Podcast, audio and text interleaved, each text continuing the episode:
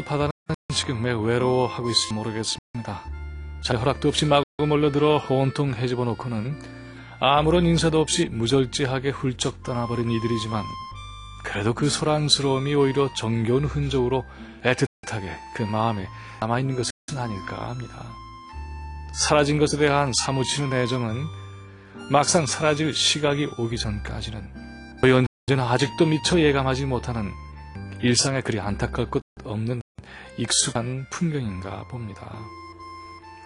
코발트빛 하늘을 수그럽게 끝없이 이미 맑은 거울처럼 담아내면서 육중하게 출렁거리는 시간도 왠지 싼 까닭은 딸같이 번지는 웃음소리가 들리지 않고 태양을 향해 수줍지 않고 홀홀 벗은 자유의 육시 내뿜는 체온이 만져지지 않기 때문일 수 있습니다.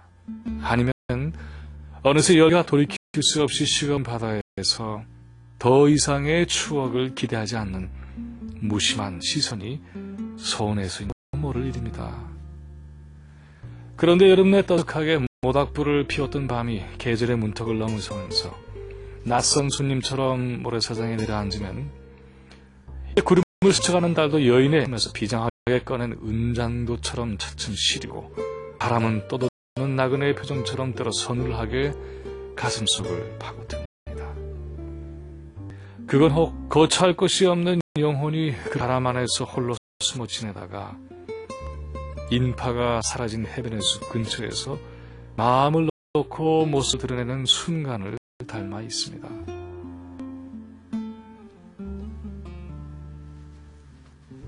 이때쯤에서야 비로소 바다는 아우성 치면서 무리를 지어 다니지 않는 가을의 담백한 산책 뒤편에 가려져 있던 전설과 비밀의 속삭임에 바짝 귀를 기울이는 새로운 점을 발견하게 될 것입니다.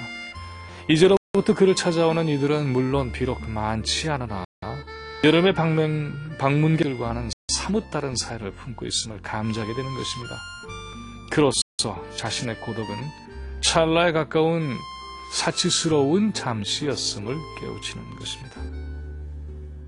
가령샷 건네야 할 말은 용기가 없어 자지 못한 채 어설픈 이야기만 꾹 꺼내는 남자 선 여자는 그의 서투른 입술을 보다는 떨리는 눈빛을 거침없이 응시합니다. 보이지 않는 고백의 깊숙한 곳에 존재하고 있는 진실의 소리 없는 적을 찾으려는 것이겠죠. 재빨리 걷어내기 어려운 침묵이 이어진다 해도 결국 서로 만날 수 있는 따로 있음을 아는 이에게 그것은 어떻게 해도 망각될 수 없는 인생의 빛나는 지점이 됩니다.